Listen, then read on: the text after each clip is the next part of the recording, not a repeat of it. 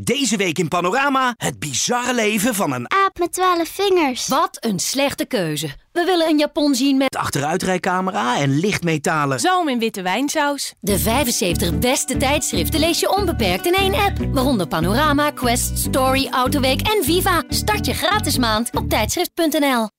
Welkom bij Rollenbollen, een podcast van Kek Mama. Vijf keer per week, twee keer per maand of één keer per jaar. Elke aflevering hoor je een verhaal over het seksleven van een moeder. Deze week het verhaal van Aisha. Aisha is 34 en getrouwd met Miguel van 43. Samen hebben ze twee kinderen van 7 en 5. Miguel en ik zijn ruim 11 jaar samen en voelen ons eigenlijk steeds meer met elkaar verbonden. Onze band is verdiept, zeker na het krijgen van de kinderen.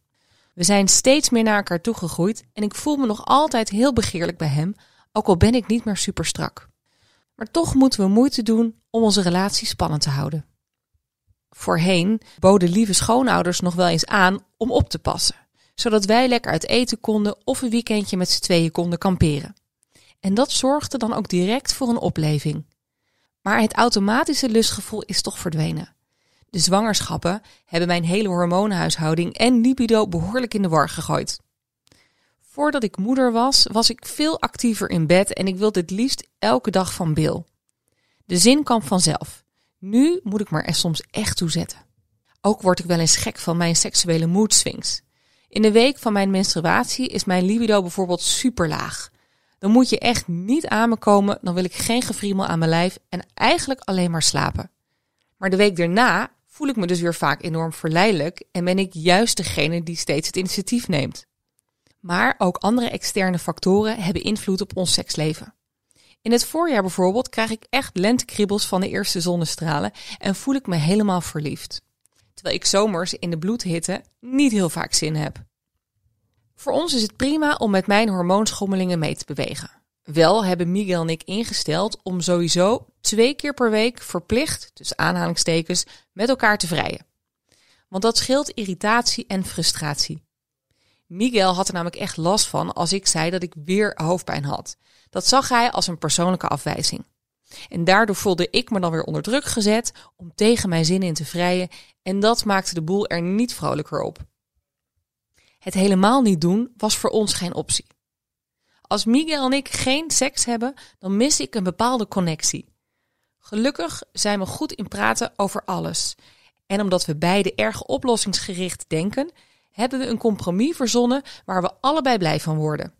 Ongeacht zin, tijd of geiligheid, we vrijen op woensdag en zaterdag. We hebben geen loeistrak schema, eerder een soort van principeakkoord, want we werken allebei in het onderwijs met kinderen en dat kan echt dodelijk vermoeiend zijn. En soms ben ik echt helemaal touched out na een lange week werken. Als hij of ik een rotdag heb op woensdag, is het op donderdag ook prima om met elkaar naar bed te gaan. Maar als we merken dat de klad er langzaam insluipt door bijvoorbeeld de stress of de drukte van een jong gezin, dan trekken we weer onze agenda's. De gedachte aan die vaste vrijdag brengt ons gelukkig gemakkelijker in de juiste stemming. We sturen elkaar bijvoorbeeld s'morgens al geile appjes met wat we die avond willen doen en ik zoek vaak ook alvast een leuk setje uit. Wat bij ons ook werkt, is om al vroeg naar onze slaapkamer te gaan. Als we dan de kinderen rond een uurtje of acht op bed hebben gelegd, gaan wij ook naar bed. We nemen dan thee mee, kijken lekker tv en kruipen knus tegen elkaar aan. De stap om te vrijen is daardoor echt makkelijker, want we liggen toch al in bed. En als ik echt in een goede bui ben en Miguel wil verleiden, trek ik mijn collectie roleplay costumes uit de kast. In het verleden heb ik namelijk burlesque workshops gegeven en ik heb nog een verzameling kanten jurkjes, netkousen, corsetten, boa's, veren, hoeden, hakken en tepelkwastjes liggen. Ik bezit ook wat fantasy en gothic spul. En dat kan ook super sexy zijn. Het is maar net hoe je dat combineert met elkaar. Dan vertrek ik vaak iets eerder naar boven en kan ik me voorbereiden. Soms doe ik ook speciale make-up op en steek ik kaarsjes aan, zet een muziekje op en dan geef ik Miguel een seintje als hij naar boven mag komen. Zo heb ik ook even tijd om mijn dag los te laten en dichter bij mijn eigen sensualiteit te komen. Soms vind ik het dus leuk een thema aan een vrije partij te verbinden en dan helemaal uit te pakken. Dan kan ik me in de zomer al verheugen op de kerst, want dan trek ik weer mijn rode lingerie aan en zet ik kerstliedjes op.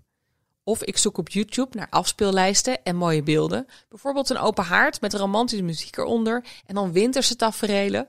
Ik kan me daar helemaal in verliezen. Maar ook zomerse exotische bestemmingen en bijpassende tropische muziek, waarbij ik dan in een bikini op Miguel ga liggen wachten. Of soms tover ik onze badkamer om tot sauna, inclusief lekkere eucalyptus en mentelgeurtjes.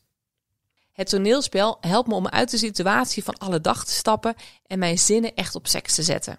We houden dus best wel van creativiteit in bed, maar we zijn er weer niet zo dapper om het op vreemde plekken bijvoorbeeld te doen. Echt ervaren buitenseksers zijn we niet, zeker geen exhibitionisten. Ja, we hebben het één keer op het strand gedaan bij zonsondergang en dat was helemaal aan het begin van onze relatie. Wel maken we avontuurlijke uitstapjes, bijvoorbeeld de Kamasutra-beurs best geinig. Maar we waren er overdag en zaten vooral tussen de senioren. Nogal een anticlimax. Ook zijn we een keer samen naar Amsterdam geweest, naar Casa Rosso. Dat is een klein intiem theater met een doorlopende serie artiesten die hun erotische kunsten op een podium laten zien. Dat hadden we allebei nog nooit meegemaakt. En het was erg leuk en inspirerend, moet ik zeggen. Die standjes die we daar hebben gezien gaven ons seksleven meteen een boost. Tja, wat dat betreft zijn we echt fan van Kama Sutra. Je weet wel, het Indiaanse leerboek over seks. Niet alles lukt even goed, maar toch valt er elke keer wat te ontdekken. Ja, en lachen als ik eerlijk ben. Dan kijken we elkaar verbaasd aan, zo van, nou, deze was nieuw en leuk. Maar goed, het is natuurlijk niet altijd zo'n feest. Soms zijn we op woensdag ook lui, kijken we 10 minuten porno, even snel wippen, favoriete doggy-stijl standje, een orgasme, omdraaien en lekker slapen. Zeker door de weeks kan dat ook uitermate lekker zijn. En dit was hem weer. In de volgende aflevering het verhaal van Eline. De seksbehoeften van haar en haar man verschillen zoveel dat ze een bijzondere manier heeft moeten vinden om niet steeds teleurgesteld te worden. Luister hier weer mee?